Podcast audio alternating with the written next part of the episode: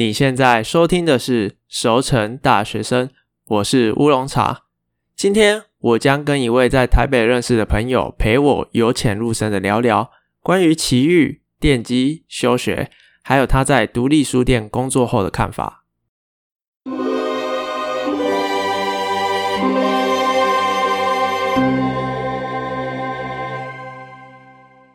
来开瓶开瓶，好啊，干一下。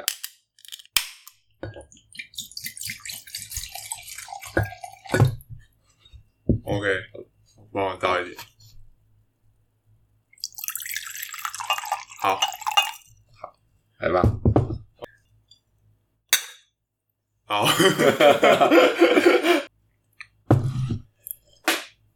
大家听我们喝美酒应该是还蛮尽兴的。那今天非常荣幸，就是邀请到我一个来自台北千里迢迢下来找我。好，其实也不是，我其实是个过客，就是因为刚好今天有空，然后就来接待他，就想说，哎、欸，趁这个机会就跟他来聊天一下。就当做我们的第一集来宾，非常荣幸，非常荣幸。大家好，我是谢定宇，我是一个来自天龙国边陲的海军，然后今天就是呃路过经过高雄，来呃经过台南，经过台南，我一下从客运一下车就感受到甜甜微风吹拂着我，这里真的不愧是。台南啊，有没有？刚才刮了一下皮肤，全部都糖粉下来，连空气闻起来都有满满的蜜香，令人精神百倍。好，我觉得我这样讲太强了，我们我们消遣消遣太多。好，那呃，其实我觉得我们非常神奇的一件事是，我们当初认识的过程。是啊，这、就是一个非常巧妙的相遇。你要不要现在回忆一下？好，就是我们当初是在呃，我参加一个我们成大一个老学长叫 Raymond， 他去北京的鉴别会。嗯哼那呃，我们在会后就是有一群人，我记得是去年八月的时候嘛。哎，对对对，在差不多那个时候，就会后就很强，就是哎、欸，要不要去唱 K T V 这样？那那也是我第一次就是去台北。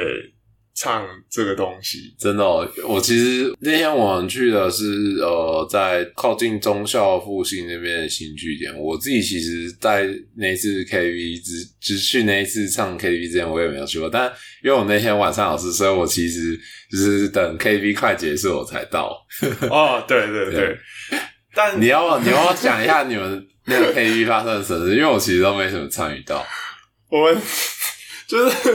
那个侯、uh-huh. 侯志勋他唱的歌都超油的、uh-huh. 哦，真的吗？然后唱什么歌？我我有点忘了，比如说什么帅到分手，然后他那个唱起来就是就是非常油，我我我很难适应，然后但但就是很好笑，就是因为他平常非常理性的讲，很有演讲，很有就是一个个人评判的感觉，可是他私下唱歌真的超有趣的，真的假的？对，你就会之前 Raymond 不是有说什么他小时候是八加九啊，然后他是什么长大后才改学歌证，他有这么样一面，我好像也不意外。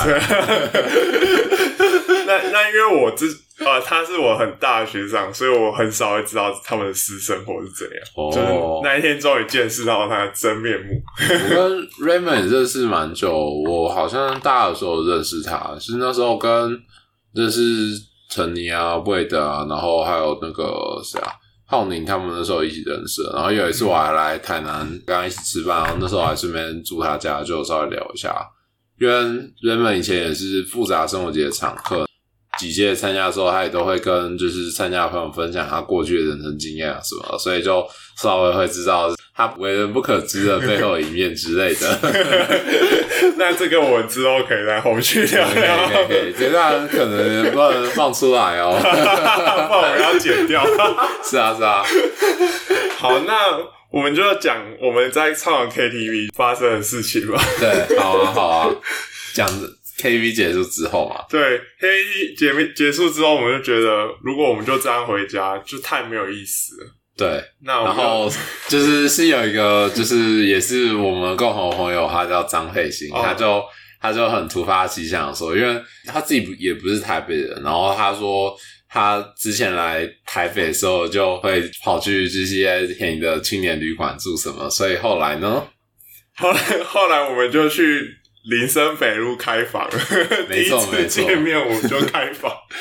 那晚真的是一个，就是有点呛。我我那一晚真的聊聊很多，然后非常刺激，真的。然后后来就是最好笑，是因为我忘记了主揪张慧欣，好，我们好像今天一直在消遣别人。他我忘记他那天是因为什么很累，然后所以他后来就我们聊很开心，他自己一个人在房间里面睡觉。呃、嗯，对。然后而且后来呢，因为青年旅馆的房管发现我们房间有点异常状况，然后后来我们出去吃宵夜的时候就被那个就是柜台的楼管警告说，呃，因为我们租的是两人房，但是我们明显超出了那个房间容纳人数，他叫我们限期要离开。所以后来我们就留下主揪在房间安然的对安然的睡觉，然后我就在附近在台北的林森北路街头上夜游。对，我们大概是超什么凌晨五六点被赶出来之类的。对啊，超惨的，我记得是四点多吧，然后、哦、然后因为那时候还没有捷运，所以我忘记了，反正我就我们先去诶、欸、我们那时候吃了什么，然后我记得我们坐在 七 来干嘛吧。对，我们在 七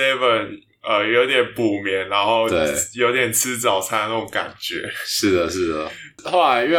那时候我在参加一个就是暑期的叫百工日记的培训计划，然后刚好我有一个任务没做完，然后就邀请大家一起去爬山。对，第一次有没有我我不知道大家有没有这个经验？第一次见面，除了就是我们第一次那个雷蒙见别外之外，我们除了唱歌、开房，然后又去爬山，真的，这真的是奇遇记，难得无法忘怀的回忆。真的，我整个暑假最荒谬，大概就是那几次。然后我们爬山真的虽然虽然没有爬很多，但是我觉得台北少数有一个地方是非常亲近，而且又可以让我们就是回归那种自然大自然的淳朴的状态。嗯，我那时候一爬是我家后面大沟溪的青山步道。呃，是。是好，后来因为那边其实就前面坡段不会很有难度，就是还蛮平坦，然后你走半小时就可以看到瀑布，景色也蛮优美的。就是大家如果有空来台北，可以走走。嗯，那里的哎、欸，那里水真的很清澈，然后有有蛮多瀑布的那些景观，然后还有人会就是坐在那里休息嘛，或静坐。其实都有。我记得，哎、欸，我那天是我忘记是周末的时候去的，对不对？应该礼拜六还是礼拜，所以就是家也都会蛮蛮多阿公阿嬷，或是家庭带小朋友去玩水，就是踏踏青什么的这样子。就是一个，就是我们当地那那附近内湖一带的社区，可能就会去那边晃晃这样子。好，那我们前面讲了这么多奇遇记，对，就是我们相遇非常的精彩、辛辣的。对，那就是因为我们前面都没有仔细介绍我们彼此的背景，嗯、请定宇介绍一下，就是你的可能一些大学经历哦。毕竟我这里是熟成大学生，所以还好、啊好啊、还是要讲回一些跟主题有关的东西，然后讲一下你自己的经历这样。好啊，大家好，我先跟大家自我介绍一下，我是谢定宇，然后后面名字呢就是那个王定宇的定宇啦，大家在台南人应该都耳熟能详啦。是。然后我自己我自己是台北人，然后读的是基隆海洋大学电机系。然后现在大几就不说了，总之我还没有毕业呢。当时会选择电机系也是一个意外，因为我高中的时候是二类组，那那时候本来是对化学领域其实比较有兴趣，原本就是前面填的志愿都是，我是学测太混了，后来去考指考，然后前面填的志愿都是先填化学系。中字辈化学系什么，后来就是海大其实是我备胎，然后就没想到就掉到备胎了，然后就有点心不甘情愿了。因为我其实我在北部，以前小时候顶多几次我爸有带我们家人去庙口玩，我其实以前跟基隆也不太熟，那也是因为读海大，所以到了大一大的时候都住在基隆那边这样子。电机系呢，呃，我在大一的时候其实就觉得自己还蛮不适合的。我自己高中当初选择二类组其实也不是一个很深思熟虑的结果，然后我其实一直以来都对人社或是人文呃人文社会这方面议题会比较感兴趣，所以我升大学之后其实就发觉自己呃很明显选错科系了。不过这算是怎么讲自我带动啊，就我后来也没有很积极的就是去准备转学考或转系考什么，我就还是以电机身份继续维持是大学生的状态，然后我就透过可能课余或者是可以自己挪用的时间去参加很多尝试，自己探索很多自己想做的事情这样子。嗯，对，目前我现在在独立书店工作中。哦，那我喝一口水。没有，喝一口酒。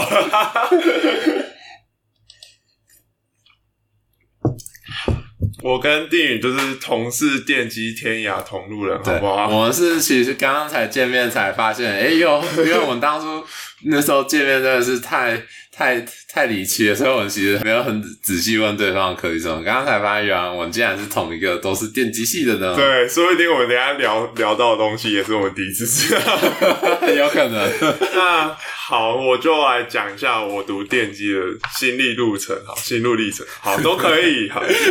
这两个说法都很熟。那我其实在高中我跟定宇蛮不一样，我那时候其实是非常确定我要读二类而已、嗯、因为那时候就是生物超烂，然后、哦、我其实生物蛮好的、欸、因为我生我真的超讨厌生物，就是说哦什么呃像什么最近又有什么绿呃绿你就知道我生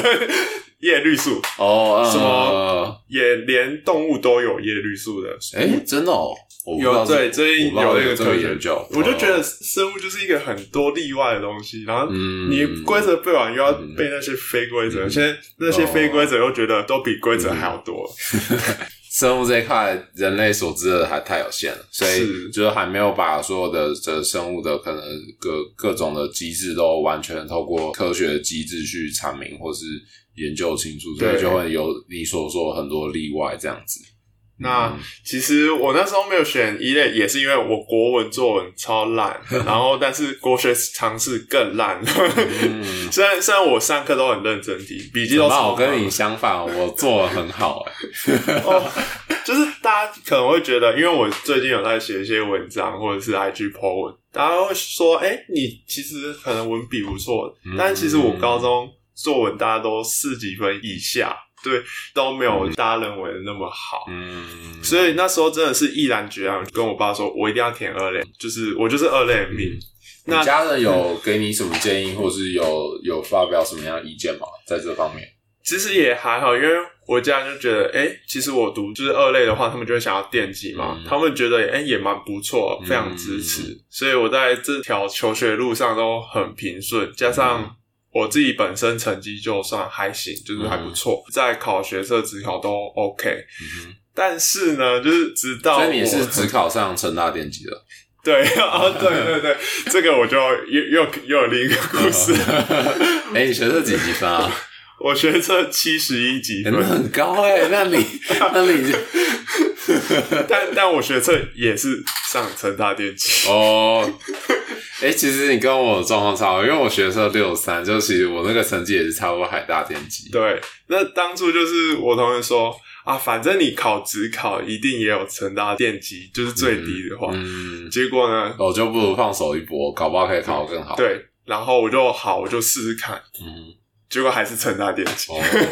你当初本来就是锁定就是考成大，还是你有小考虑就是比如说当初就是锁定电子领域、嗯、也就是台交清城、嗯、但是我那时候会比较想要去综合大学、嗯、清交除了可能就是它的综合性没有成大跟台大那么多之外、嗯嗯他们还是那个美食沙漠哦，这个很重要，这很重要。我每个现在在新竹的朋友都是天天就是痛苦哀嚎着。新竹最好吃的美食是什么？你知道吗？是贡丸吗？没有，他们都戏称新竹最好吃的是麦当劳呢。在台湾你应该很难想象，真的哦，台台湾真的是好吃太多，可是都是甜的这样。基隆好吃也不少啊，但是就没有台南的这么有文化底蕴。嗯嗯，台南真的是文化超多，那到处都是古迹那些什么，嗯、比如说最近也 有, 有那个汤德章民宅，最近那些计划，对 对, 對、嗯，大家也可以去支持一下，顺便业配。就是其实直到我大学之前、嗯、我都一直非常天真认为我就是一个二类的人才、嗯、就是电机就、嗯、没有电机我就不行。可是呢我到大学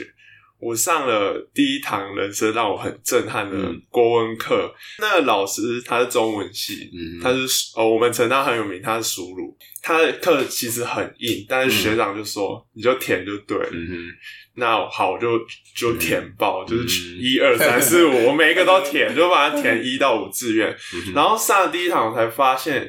原来中文系不是只查字典，嗯、对啊，对啊。就是我过去就是有一个很典型的学科的刻板印象，嗯、就觉得中文系是不是都在背诗词曲，然后呢咬文嚼字啊，然后就是觉得他们用那些词很。嗯招人厌之类的、嗯，你看台湾的国中、高中教育组有多少学子啊？对，但是就是我真的是要为我过去的愚昧感到一个非常抱歉，就是非常对不起。没有，你以前的国文老师对不起你。对对。没有，不要这样，他他对我也是蛮好，就是只是那时候真的没有花很多心力，因为那时候呃，我觉得台湾在高中以前真的是。就是成绩导向，就是考试导向，升学压力都会让人喘不过去。所以我们其实会很在意那个，比如说成绩的 C P 值，我怎样分配就是最高可以冲冲、嗯、上去。我到大学有很多机会，包含我也修了一些应用哲学学分学程，然后还有一些系外的课，我才发现说，哎、嗯欸，其实其他领域也不是我想的那么死，像是、嗯、甚至是生物，其实我觉得。只是因为高中为了考试，所以我要硬背一些东西。嗯、但是到了大学之后，它的可变性很广，而且它的通识性是很高的。嗯、很像是我们电机也有生医领域。哦，对啊，对啊，对啊。哎、欸，对了，蔡旺，你是哪里人、啊？我有点忘记了，你是哪个高中的？我是我是哪里人？其实我住过四五个地方，我算一下， oh. 呃，我是鹿港人，我鹿港住到国小毕业， oh. 然后国中在台中读书，哦、oh. ，对，然后高中我到我在雄中读，哦、oh. ，对，高雄，又又换到高雄，对，然后在刚刚光复了，对，大学我在台南，嗯所以我其实也算是一种。浪子吧，中台湾、中南台湾走透透。对，我那时候其实很理想的说，哎、欸，既然我中部住过、南部住过，嗯，我要不要大学就去北部？你可以研究所，研究所结果我就没有考上。那时候真的很天真，嗯、然后每天就看着，因为雄中有椰子树，嗯、就会看着说，哎、欸。我未来就是也是看着椰子树，椰林大道，但没有没有，我就是看着成大那个榕树这样。好啦，也是一个蛮标志性的东西。好，那也是我在大学的时候，因为有这些很多元探索机会，我们成大有十个学院，嗯、那我参加蛮多的社团活动、友会、系会、学生会之类的、嗯。那其实也慢慢的开了一些眼界，很多自己曾经认为理所当然的事情，都已经不理所当然了、嗯。那当你的有点像你的三观突然毁了之后，你会发现，哎、欸。那会不会有一些你的潜能只只是还没尝试、嗯、所以你认为那是你不擅长或是你觉得那没有可能、嗯、所以我觉得大学真的是给我一个很大的空间去探索、嗯、那现在我反而会觉得电机对我来说它是一个第二或第三选择，大家可能都会觉得说电机是一个社会眼光或是它的价值在社会上是非常高的，可是对我来说，电机它其实是一个促进科技发展，就是用一句话来讲、嗯，我会这样定义。但科技的发展到底让这个世界进步还是退步呢？嗯、其实这个在我们哲学课有去做一个论述。嗯，因为其实可以这么说啊，就是电机它是一个技术，它是一个工具，对对对对，但是。如何运用它，其实关键是掌握在人的手上。没错，也就是电机对我来说，它应该比较像是个手段，而不是目的。嗯，可是当你的东西不是目的的时候，你的热忱其实会有很很大目的性，你才比如说这个事情对你很有意义，那你才有可能产生 output 的热忱去做这件事情，持续做下去。可是我们研发是一个技术，或者是把它优化做更小、更好、更便宜之类。那我们应该不会有人的目标就是，我希望发明一个更小的 mouse 或是什么什么功能之类。我们应该是着重在它后面可以带给我们人文的意义是什么。嗯，那也就是因为这样，我我会反思说，那我是不是可以去走到，比如说我最近在修文学院跟社科院的课，我会反哎、欸、反而会觉得它其实是我觉得更贴近我们人类生活，因为我们每天其实都是在跟机器讲话嘛、嗯、说话，久而久之其实会有点二元论的倾向、嗯、就是我们不是一就是零啊，非对即错。那这样来说，其实在人与人相处之间弹性会越来越小，这也是为什么有时候在跟一些呃，我电机系的朋友讲话，我觉得这不是他们说，但是因为每个学科都有自己的专长，嗯、那那个专长我们会有一个习得系的方式去学习那个知识，久而久之，我们脑脑中的那个回路就会有定型了、嗯。那其实我觉得科技造就我们物质的进步，但我们的心灵其实是退步很多的。是，对，这也是我觉得电机少我一个人。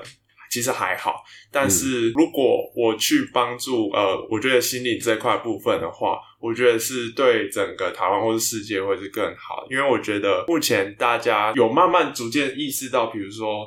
呃，忧郁相关的疾病，或者是有一些跟负面情绪相关的，像是我最近在心理系的课，就老师有说它叫做 V U C A 时代、嗯、V U C A， 那这个是什么意思呢？V U C A 它就代表四个意思，它是来自于美国战争学院的一个词，那它在形容我们未来的生活会是多变的、模糊的，然后快速的，然后不确定性非常高的一个时代。嗯、确实是啊。那呃，心理的研究他们就会说，这些跟人类的负面情绪其实是有高度正相关的。也正因为这样，我觉得我们应该要投入更多的人力资源，或者说心力在诶我们人类的心灵这一块。那要怎么去好好的跟跟上物质？因为我们人类的身体演化没有那么快，就是人类也才几千。啊，我不知道我的历史几万几万年历史、嗯、但是我们的科技就突然一个飞快的成长，那在这么多的资讯，我们要怎么去筛选、嗯、怎么去思考，这个是我们会未来必须面对很重要的课题啊。对，哦，听完明君的分享，我觉得有一些我可以有算蛮有共鸣，像你刚刚讲到就是人类近，尤其我觉得可能近十年啊，科技科技的突飞猛进，其实科技对于人类来说，在讨论某些文明的发展历程上的时候，就是或者我们也可以在很多科幻小说里面看到某种假想情节，是当科技失控了，那我们人类该怎么面对的这样课题。像在二次大战的时候，核弹对人类文明造成威胁，其实就很好的例子。当人类发明出一个人类无法掌控，或者人类还无法思考如何使用它的科技的时候，那人类该如何面对？虽然美国透过核弹攻击日本结束了二次大战，但这也造成了美苏之后续美苏冷战之间很长一段时间的对峙，虽然最后是没有造成了世界毁灭，而这样我我们也因此可以出现在这里。对对，这就是呃，最后人类透过了智慧，透过呃各种互动外交机制来和平的解决这样的问题，这个是人类在未来可能需要重复碰到，甚至更频繁需要面对的事情。比如说，可能最大家最直观的可以想到就是 A I， 如果某一天 A I 脱离了人类控制，人类该如何去处理这样的问题？没错，并不是工具或是科技可以解决，这个是需要人类的思考、人类的知识、人类的心灵要如何去更进一步的提升，来去掌握。也可以说，可能悲观说，人类终究无法掌握这一切，那人类该如何去面临这样的状况？对。那回来讲大学生活这部分，呃，因为你读的是那个成大嘛，就是算也在台湾算相对顶尖大学，那我读的是基隆海大，我觉得在你描述你的大学经验的时候，我觉得这很明显就有一段落差。像呃成大基本上虽然是理工偏强，但基本上还是一个综合性大学。那基隆海大虽然也有部分人文的系所，但是其实我们主要还是也是以理工为主。那这部分在我学校我自己亲身感受，人文的资源相对的少，那各各科系的学生都是以自己的必修为主。那其实对于这样，我觉得这样的大学生活就会有点可惜，你并没有那样的环境或那样的资源让你可以探索或者认识不一样领域、不一样学门、不一样其他的世界，我自己是觉得有点蛮可惜的。所以我记得以前我们高中的时候蛮常讨论就是选系不选校或什么选校不选系，在我们刚刚这个讨论脉络下，我觉得其实选校是有一定的重要性的，因为前段的学校它其实提供了，它其实基本上就是集中了台湾越多纳税人的钱，越多的教育资源，嗯、你即使在一个你不喜欢的可能不完全喜欢的环境里面，你还是可以透过很多的机会可以去尝试不同的事情，你可以去找到你探索你真正想要做的事情。如果呃你现在正在面临正在听你听我的分享有面对类似的迷惘的时候，这个可以是你一个参考点这样子。嗯还有你刚刚讲的就是你自己不喜欢电机，因为我自己其实就是也是在大一发现自己跟电机领域不太适合，但我那时候的就是呃算是回应比较反动嘛，因为我那时候其实就是很直观的觉得，就像你刚刚讲，我对于将来如果我要成为一个工程师，成为一个生产线上的螺丝钉这件事，我感到很反感，所以我后来就几乎就是义无反顾，也是抛弃了电机系这这门学科这样子。但是因为我在校内，其实我相对没有能够有那么多的资源可以让我去学习或尝试，所以我后来的经验就是以校外为主。这也是我们可能虽然都在同一个电机系，但是我们的经验或是我们呃我们后来去尝试的事情，造成了很不一样的自我。没错，那其实丁宇刚才讲的选校不选系或选系不选校，这个我也有蛮深的感触。当初我应该算是一个比较选系导向的，嗯哼。但我其实现在回头来想，可能你们会觉得说，哦，我是因为现在的关系才才可能会提倡选校的这个东西。但我反而会觉得说，因为台湾目前的高中教育还是有点偏向通才式的培养，嗯，那其实我觉得大家在探索自我机会真的还不够多，嗯，甚至说你要一个十八岁的高中生，短短的探索期间就要决定说，哎，我以后就是想要做这一行，那我觉得这真的是太困难，这门槛真的很高，所以我到对最后其实都会建议，包含问我呃比如说我营队带过的那些小孩，或者是我一些朋友，嗯哼，朋友的一些亲人朋友的小孩，他们也可能会问我一些建议，但我都会问他们自己的一些想法之外，通常我会建议他们要选校，其次才是选系。因为其实很多系老实上来说，我觉得大家都会比如说过度理想化，或是其实你还没有很了解你就选这个系，它会是你大学一个还蛮大的框架。呃，我自己觉得选到成大的优势是因为我们真的是综合大学，所以我们还有转跑道的机会，或者是跨域探索机会。但如果你可能真的选到比较专业的大学，或是单一性质的，那你可能要转换的话，就比如说转学，这可能就会更困难一点。是是，你的同侪那个环境其实也会差很多。嗯，对，这就会比较困难。那其实呃，虽然丁宇也有说，就是私立大学的一些好处跟坏处。那我觉得其实我们成大也有一些，虽然我们是顶大之一，然后基隆海大是国立的哦。哦哦。抱歉，好，没事。你看，这基隆真的是非常边缘。好，这个就是我笔记。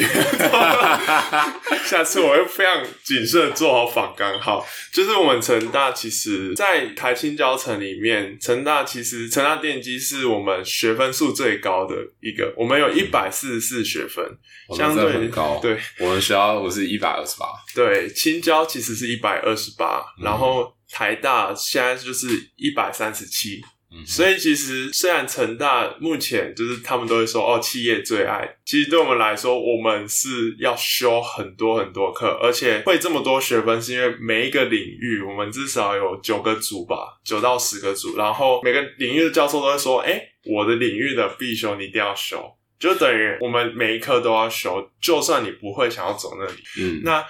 因为这样我们要去跨域的呃那个可能性也非常低。嗯，所以其实我觉得这也是如果未来学弟妹想要来成大电机呃，可能需要去考虑的一个点。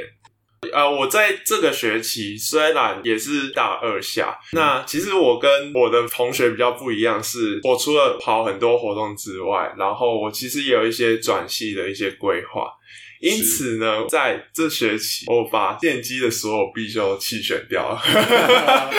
来宾掌声鼓励鼓励。其实这个是我在之前寒假的时候，我去台北参加一场有关于实验教育的工作坊或演讲，里面就有一个社会学毕业的教授，然后就他就说，诶，他之前也是做过这样的事情。那其实在他讲这件事情之前的前一天，我就有想这么做，因为那时候刚好就是我们选课的时候。很巧，就是我不知道为什么生命可能就故意这样安排，然后就是隔一天就又一个人提到这件事，你就会觉得那为什么不试试看呢？我在之前我都是一个非常乖的小孩，按照着体制内慢慢的一路爬上来，然后成绩就平步青云嘛，然后就非常安稳到现在、嗯、可是呢我其实觉得在这样的过程中，我常常会跟别人说一句话，我是在这个教育体制的得力者，却同时也是被荼毒者，因为其实我获得很多可能资源跟别人的掌声，但我同时失去了一些选择的机会，还有一些思考机会。对，这我完全同意，这真的是就是凡事真的还是一体两面，那也是到大学我才就是深刻感受到这一件事情。所以我在这学期必选退掉，我我想我想一下我有哪些，就是什么电子啊、哦、电路啊、电子工数、电子好像大三、嗯、电机概论、资料结构、嗯、电子电路实验。你看我们光是必修都那么多，我们怎么可能还有那些经济？基本上大二下的正常的成大电机生都是二十五学分，也就是最满的学分、嗯、你再满你就要申请超修。但是有些人你要知道超修要八十分以上，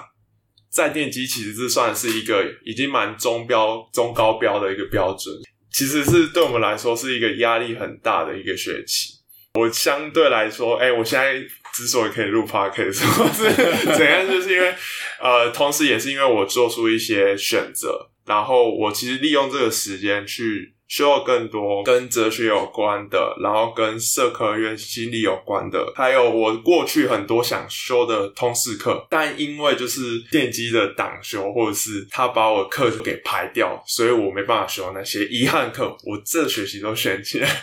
所以其实我觉得比较不好意思，就是我同学可能目前都在受难，然后我现在其实还算蛮开心的，虽然我现在就是考试系，我们从第五周可能考到第十八周，那就是周周考试，有有些是考三次，有些是四次啊，有些两次，就这样错开。就是教授很会安排时间，他们就是时间管理大师，可能跟跟小猪一样这样。这可以说啊，都先瞧好了，瞧好了。对，黑箱程序不正义，非常非常会瞧。然后从这样的考试的科系变到一个。现在因为我太多人文科系，所以变成一个报告的科系，变成我现在一直报告。但对我来说其实还蛮开心的，因为其实大家都知道我是一个很喜欢讲话胜过于跟机器讲话的人。妈的，那个机器我只要一个语法没有加分号或是什么东西括号小打，它就整个错。这是我每次抵霸会非常气的。同意同意。我之前我想想我是、欸、你们你们学校你们学校那个我想想那个程式语言也是学 C 吗？我没有学 C 加加。哦，哎、欸，对，我是我我是 C 加加，对，我也是进电脑教室，我也是常常就写不出来，就很烦。那真的是每个城市人都会必经那个瓶颈。真的。对啊、嗯，我们大二还要修就是硬体语言，就要写 Verilog， 反正它就是要透过硬体去、哦欸。那你们真的是学的比我们多耶，我们我记得我们的必修没有安排到这一块。对啊，那其实也是因为我们的领域教授很多，所以我们我们真的是很多堂课都要修，然后就是比如说 V L S I 啊，比如说仪表组或者是电力组啊、控制组啊，嗯、然后生医啊相关或者是材料，我们真的很很多组，但是你真的要把它全部都修完，真的是一个神人才做得到的事情。就连其实我们班，我觉得那个超强的学霸，他之前是是奥林匹亚的。就是国手，然后他来成大，我想说为什么你要来成大？然后他每次都最前面那一名，他连就是微积分，就是微积分考试，我不知道，就是大大一好像都有那个统一的测验，嗯，他直接拿第一名诶，就是然后他说哦，我我就是稍微看一下历届，然后他有跟我说，哎，你有发现历届哪一题有错啊？我我连读历届的时间都没有，他就整个读完。然后他现在连他现在在大二的时候都呃蛮辛苦了，更何况是我们这种素昧平生的学生，就会知道其实电机的这样的安排是还蛮爆肝的。其实很多教授会说哦，这是一个训练，跟我们未来的生活形态是蛮有相关的，因为我们未来比如说我觉得软体工程师可能还比较有可能朝九晚五，我在之前跑一些论坛跟请教学长姐，可是如果是电机，像是它比较偏硬体或韧体的话，你机台出事你就要随抠随到啊啊你你如果比如说诶、欸、有人的就是没有网络，你觉得被骂爆，或者是有人的资料损毁，你这个一定要马上处理。所以其实我们相对电机在做这个行业，你说能够不熬夜不爆肝，就是已经算是几乎天方夜谭。当然你可以做一些比如说电力组或是一些比较 OK 的，那就就可能就是相对薪水比较少，但就比较稳定。但其实对我来说，电机这个领域它不是第一个选择啦，就是未来工作压力会相对的大，可能跟你期望生活心态不太一样。是，像你刚刚说，就是关于你自己求学历程，其实这样我也是蛮有共鸣。我自己其实也是在整个升学主义底下过得还算相对顺遂的孩子，嗯、但我没有你们的聪明，这样考比较差。但我真的是觉得呃，觉得有点可惜又后悔，因为我真的是高中的时候，我觉得我其实有的是青春跟时间，但是因为当时的就是教育体制跟还有父母或者老师的期望等等，让我其实没什么机会好好思考自己人生真的要的是什么。那刚刚我们讲的这些呢，其实都有一个淡书，就是你需要意识到做出这些选择都是你开始为自己人生负责。如果你要背弃了，就是这个社会帮你安排好道路。如果你乖乖的乖乖在成大念机，就是拼死拼活熬下来，你念把这四年念完，那你这个社会给你保证是，你就可以拿这个光鲜亮丽的学历去当一个呃，可能是台湾可能十大科技企业的工程师。对对对，那这四年以来经历跟养成，也确保你具有一定的实力，但是。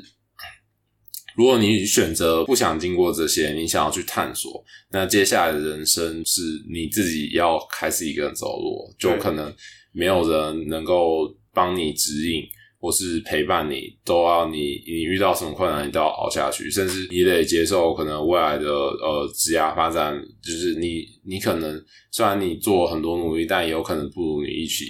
这都是有可能发生的事。所以呃，如果你只是觉得休学很酷，或是你觉得我现在的人生这个科系我念不下去，我想要逃避的话，那我觉得这个心态你可能需要自己调整跟修正。因为我自己其实就是过来人，我我觉得我当初不想好好面对电机这些科系的养成，其实就是我自己心里有一个不踏实或逃避的心态。虽然我自己现在也有稍微找到我自己可能真正未来想要做的事情，但是就是我觉得这可能是一种巧合运气，我自己觉得我现在正在为我当初选择逃避这件事付出代价。嗯，这件事我觉得我必须很语重心长告诉大家。嗯，对。那刚才地宇其实也有提到你有就是休学的一些经验嘛，嗯，你当初为什么会想要选择这一条路呢？呃，当初其实因为那时候我刚好大一，我先讲一下我大一大二的状况。因为那时候我就发现我自己不太喜欢这些科系必修干嘛，所以我那时候就有开始探索校外参加活动。因为呃，像以那个海大的状况，我们其实校内社团关系是也蛮蛮昌盛，但是我们的校内社团主要都是以康乐性或是比较娱乐性质比较高的社团活动为主，并没有我想要可能是有一些比较学习价值或静态相关的社团，他们就发展就可能相对很普通。我自己后来就往比较常往台北跑参加活动，后来也是因为参加了很多活动，那也有接触到一些社会议题、社会运动等等的事件。那时候也有参加到跨校的新闻社团，也因为就是这些种种经验累积，后来我有回来海大，就是想要经营校园自治的议题。那那个时候就是因为进了学生会，那刚好有跟学长聊到，发现就是有对于学校的各种体制跟规则有更多了解。既然我不喜欢，其实休学是给我一段时间可以调整方向的选择，那我后来其实就选择休学，当初其实就真的没有想太多。嗯，那你在休学之后，你觉得有什么样在你学校无法体验到的事情，或者是你有一些启发吗？呃，我记得后来我休学那段时间，我就开始在独立书店工作，然后也同时在另外一家内容媒体实习。那呃，那段时间现在回想起来，因为那那段时间自己实在太废了，就是不能实施。但是，呃，那段经验也算是奠定我现在另外一家独立书店工作的基础。虽然我当时在那些地方工作，其实都是有点巧合运气，但是就我在休学那段时间，也其实开始累积了我自己可能呃，关于我自己呃生涯职涯，或是我履历上的亮点啊，我履历上的经验，其实。很多人会觉得说你的履历可能是你真正出社会或是毕业之后才开始，其实不是的。你的履历从你上大学那那一刻，甚至像现在一零八课纲他很强调就是你要做你的生涯规划，要有校外的参与活动什么的，你的人生履历其实很早就开始，只是你没有意识到这件事情而已。嗯，在你大学的参加的所有活动社团活动啊，或是你在可能或者是你只是在课堂上专题，你自己好好花心力，它其实都可以是你履历上的一个指标，或是你一个可以拿来跟别人分享你自己曾经努力过的成果这样子。嗯，那那段经验让我后来有往算是在独立书店或是出版业这一块有尝试的一个出发点。那当时哇，有时候就觉得还是怎么说呢？因为我自己在休学这块，我跟家里人沟通也花蛮长一段时间。其实 K 老师跟大家说，我最后没有跟家人沟通成功，最后跟家人沟通是失败的。很多可能你你可能会听到一些成功例子，比如说有些人可能很愿意休学，会去发现自己科系不符合自己的兴趣，然后愿意去尝试，然后家人也很支持。那这个只是所谓的幸存者的案例。事事实上呢，很多的学生当发现自己对于自己读的科系没有兴趣，很多的家长我相信他都会强迫逼迫你继续读下去。我家里其实人也是这样子，到现在他们还是很不能谅解我为什么要放弃电机系这个未来工作发展这么好的科系，他们都说我在外面搞一些有的没的。我相信我们参加大学生很多活动或做一些其他事情都会面对家里会有这样的质疑或批评。对，我自己的状况就是，其实就是跟家里沟通失败。那我我选择就是不理他们，他们念他们，我做我自己的。那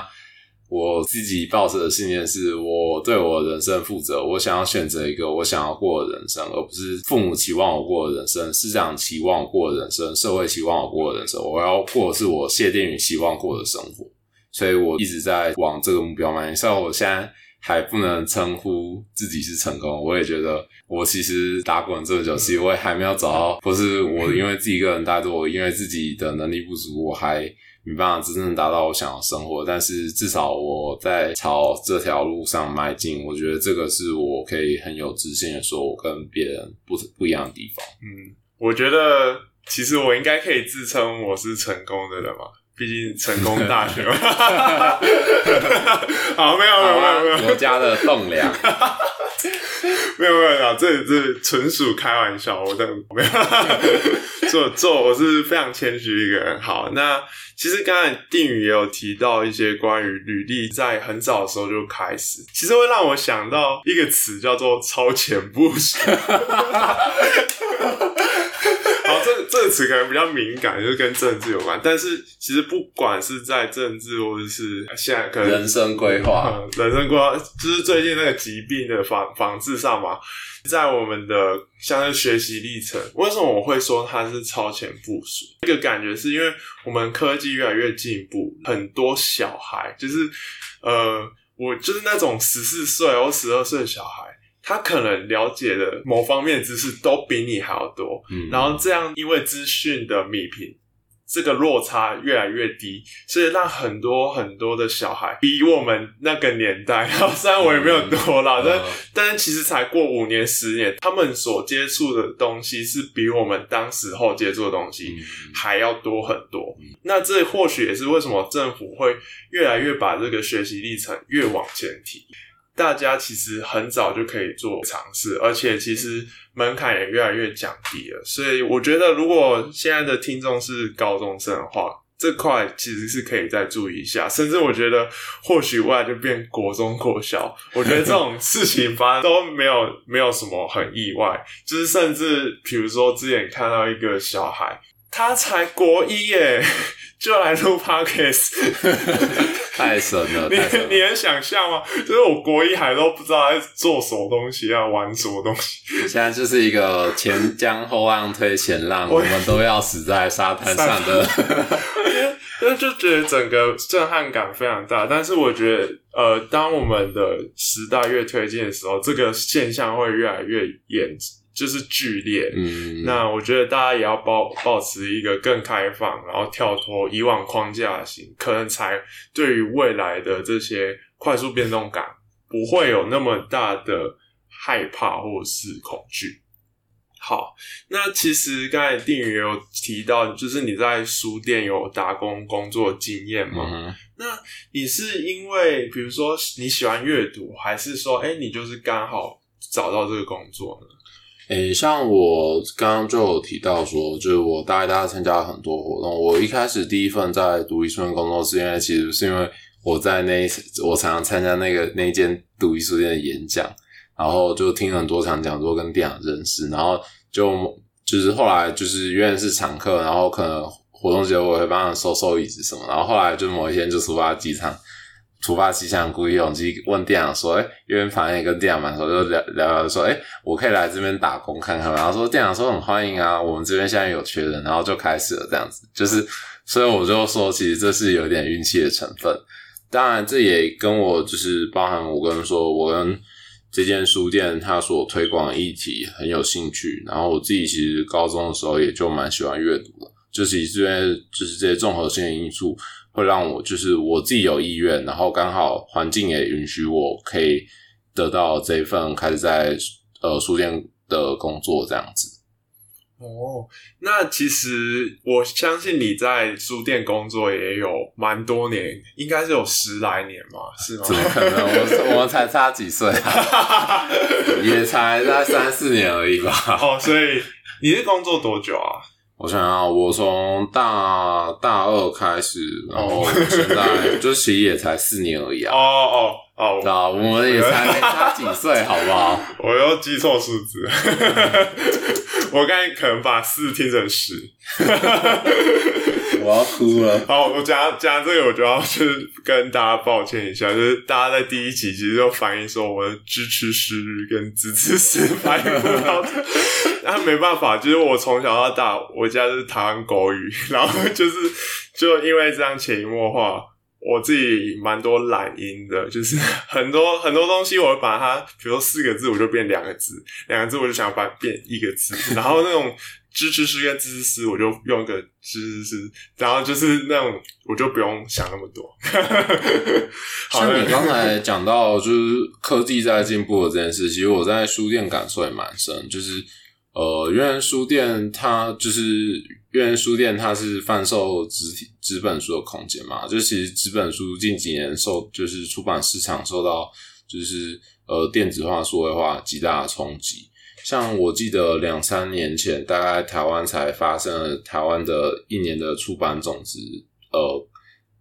呃呃瞬间减半，就是雪崩式的下滑这件事。那它其实就跟所谓的就是社群媒体的兴起啊，然后呃，大家习惯在社群平台上交流资讯，那呃呃，随之来是行动装置，还有各种爆炸式的资讯涌入人们生活。其实人们也越来越习惯透过这些管道来取得资讯，而透过纸本书、纸本报纸，还有其他传统媒介，其实包含电视、广播等等，大家也就随着年轻的世代，呃，随着年龄层越低，大家也使用率也越来越低，所以其实纸本书的前景是蛮悲观的，我可以这么说。哇，这真的真的是非常有感。像我们成大对面，其实原本有一间春水堂，啊、哦，不是弱水堂，春水堂是简体书店，对不对？对对对。然后他就也是在上个月的样子，他就。就真的倒了，然后是齁，因为因为我工作书院在台大那边，然后就是台大那边弱水堂也收掉，我不知道是他他弱水堂是连锁，他是整个全台一次全部收掉，我不太确定，但也是后来那间书店就跟我我现在工作书店谈说，就他把他们部分的订书的业务就转交给我们这样，是是是，嗯，真的是现在因为疫情的关系，其实对书店来说真的是。惨啊、哦！真的，我觉得呃，这一波疫情真的是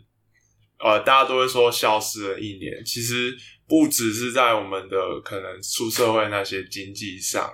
然后或者是你刚才讲的书店、嗯，在我们大学的活动圈上，其实也是一个筛选层、嗯哦，就很像那种一种悖论说哦，能够通过这个筛选的就是什么。就是真的，这个活动架构潮水退了就知道谁有穿裤子的。没没错没错，就是所以其实呃，又加上成大，其实在啊、呃，这个我不知道能不能讲。对，就是我们不知道为什么，就是近几年来哦、呃，我们的活动线下活动越来越式微。那其实越来越多的网络原住民开始变成我们的代新生，然后这会是越来越多的一个趋势。是、嗯，那其实我也不知道，就是现在的他们会想要做什么样的活动比较比较喜欢，但是很明显的感受是，我们会越来越多资料云端化，甚至线上开会。因为这次疫情的关系，我们哦，我们真的是很多课都是在。网络上直接直播，那最近有那个 Zoom 的议题嘛、嗯？对，没错。觉得老师也是一个头两个大，真的。那不过我觉得这也是一个我们可能要去反思，或是哎、欸，我们到底要去怎么面对这个一世代的崛起，然后要怎么去善用这些呃资讯的工具。这我觉得这个是我们未来也可以去做期待的一个呃方向。就可以这么说好，就是随着科技工具的演进，就它其实呃正在潜移默化的改变人们的生活。我们自己身在其中，可能没有那么感觉那么明显，但实际上十年前可能智慧型手机都还没有出现，那时候人们的工作模式、学习模式跟现在都是天差地远的不一样。所以我可以这么说好，我们可能正在某种人类历史的大跳跃之中。那但是，呃，人人人们过去有、呃、可能几几百年来习以为常的工作模式、社交模式、交往模式，都因为这样的工具而有剧烈变化。像你刚刚说的，随着这些数位原原住民他越来越习惯在网络上活动，而疏忽实体的交流或互动，这其实对于我我相信，这其实对于呃。人本质上的某些能力是会有所影响的，因为我自己其实我自己嗯，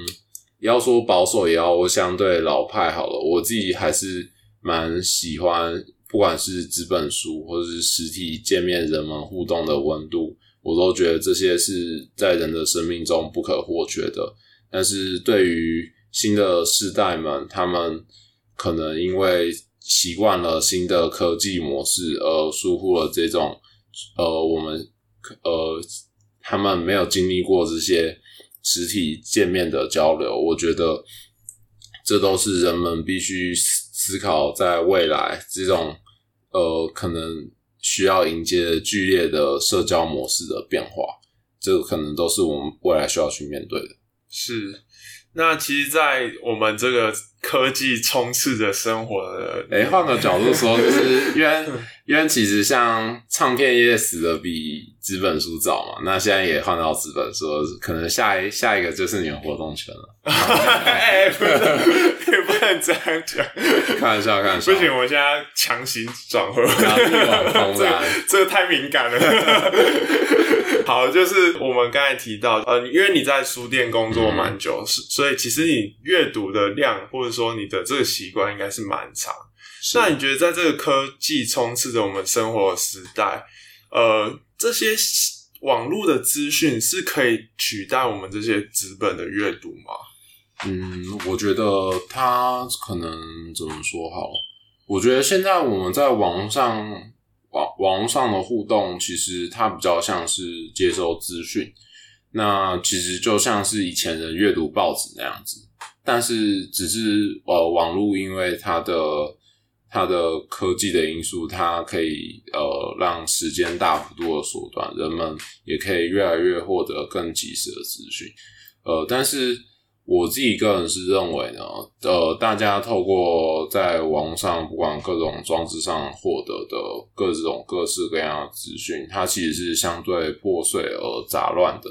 但相对的，你在纸本书上获得是已经有作者或是由编辑梳理好、整理好知识。那其实，呃，我其实也并不觉得你一定要透过纸本书的阅读，你才可以学习或获得知识。你也可以透过网络或网络上的界面，但现在有一些线上课程平台，或者你也可以看维基啊，看看各种不同的呃独立媒体的调查报道。但相对的，网络会容易让我们分心，因为网络让我们有太多选择，这反而容易让我们在呃怎么讲，在当下的情境会面临一种选择困难，或者是我们常常会做完 A 又做。正在做 A 想着 B， 正在然后换到 B 的时候又想到 C， 所以做事情没办法专注在当下的那件事情上。相对的，你在纸本媒介上，你可以更加的专注。然后像呃，如果大家稍微回想一下以前国中、国小学习的历程，你可能你读书你会写字，你会画笔记。那其实这些呃，虽然你可以可能可以在呃，数位的媒介上可以复制类似的行为，但你总会有一些不习惯。我觉得纸本书可能呃，但我觉得这不就是纸本的学习，纸在纸本的界面上学习，它对于非就是数位原住民的我们来说，可能还是某种必要的学习方式。呃，对于数位原住民，他们新生代，他们已经有更多的能能力透过网络获得各种资源。它其实在网络上，你要如何在网络上学习，它其实是一个很关键的能力。呃，这个能力它其实我我该怎么说？它其实也会存在某种数位落差。这其实是我刚才听你讲到说，呃，科技科技的发展让我们人类更平等吗？我也想说的是，其实它看似让人类更平等，人类都可以每每个不同阶级或不同居住不同地区的人，他都可以获得相同资讯。但实际上，不同地域、不同财富原生、不同财力原有不同财力原生家庭的人的小孩，他在运用这些科技、这些工具的能力，其实是有落差的。我相信在都会区的小孩一定更擅长透过网络来找到他需要的资讯，找到可以让他成长的方法。但是可能在呃乡镇或是更遥远的偏乡，他们可能就可以可能有取得这些管道的方法，但他们可能就不常使用。这其实会造可能在未来造成更大的某种阶级的落差，这也是我们人类未来需要面对的某种人类社会的的某种状态。是，那其实刚才丁宇讲，从我们那个时候看实体的到现在的数位原呃数位原住民嘛，那你对于数位诸葛亮只是说好不谈政治了吗？没有没有没有好没有，只是让大家有一个 hook 哦，开心，因为中间讲一些深度，是吧？差一点幽默话题。去，如果要我谈，我也是可以谈。我觉得你要不要不要不要不要不要好，我们谈没有没有没有。大家发现，原来我们已经聊一个小时。是啊是啊，其实我们还有很多东西可以聊。可能要录第二集了吗？要 part two 有没有？但我觉得还是稍微收一个尾好了。刚才定宇也有说到，就是我们呃网络它算是一种资讯的来源，那呃有点呃实体书籍就比较偏向知识。那其实对我来说，资讯跟知识它的差别在于，资讯它可能比较碎片化的，除非你是很大量，可是我们人类不可能就是短时间消化大量的资讯。但是我觉得不管是实体书还是电子书，只要是它是书的话，它的那个知识是系统的，所以它其实就有章节嘛，那它是有连贯性的。那其实我们在阅读的过程当中，我们就可以有一个连结性，把各个单元的知识串联起来。这也是为什么我觉得嗯很有同感，就是说我其实觉得书还是没办法被有一些网络的资讯取代。当然网络资讯它也提供了我们另外一个管道去摄取对这个世界的认知，嗯、但我觉得书也是，是还是很重要的一个东西。换个角度想好，其实网络提供人类一个可能是因为其实呃，如果我们作为纸本书读者，你毕竟还是接受好呃，就是作者或是编辑他准备好给你的知识。但是当你在网络上呢，其实你是必须你去必须学习从这些资讯中整理，有系统化的分类，呃，累积成你自己的认知，或是甚至建立起知识的系谱或系统。这其实就是呃，可以这么说好，它其实是一种媒体识读，或是像我刚才讲的，它是一种运用数位工具的能力。这部分也是呃，我觉得可以大家就是在这个时代可以自己有意识的或有可以去刻意练习的事情，因为它提供了呃我们从零开始呃去整合知识的机会。当你把这个整合或整理的能力练就起来的话，其实你未必你未必需要就是去直接接受那些人家整理好或消化好知识，你其实你也代表你有能力可以直接去学习你有兴趣的知识。这也是我觉得换个角度想的建议，或大家可以尝试的方向。好，那我们最后喝一下。好啊，哎、欸，其实我喝完了，要不要补一下补一下？好好。那就是来总结一下，好，就是其实今天定宇真的也讲了很多，从我们一开始讲奇遇记嘛，到我们中间讲哎、欸、定宇的一些求学经历，以及他为什么休学，到后来他在呃书店工作的一些呃他所获得一些经验，还有他对于哎阅读一些想法。其实这些东西这些议题都是还蛮值得我们去反思，不管你现在是在求学阶段还是你已经出社会，我觉得呃有些议题或是有些问题它就是没有在分你的阶段，而在不同的时期你会有不同的思辨产生。所以希望大家在听完这一期的节目也可以就是诶好好的沉淀一下，好好思考一下说诶那这些对于你的意义来说到底是什么，那你为什么要读书呢？那读书是不是又像网络说的什么读书有无用论？那因为这这个东西再讲下去又太久了，那我们就收尾一下。毕竟我隔天没有，就是我今天的早上还要上上德文课，然后现在已经凌晨四点半了。那也就是让定宇休息一下。没问题，没问题。虽然我已经就是夜猫习惯了，我还刚刚还就是跟下午在跟明居聊天的时候，还不小心就是把时区倒反过来，我就笑称自己在所谓夜猫时区。嗯，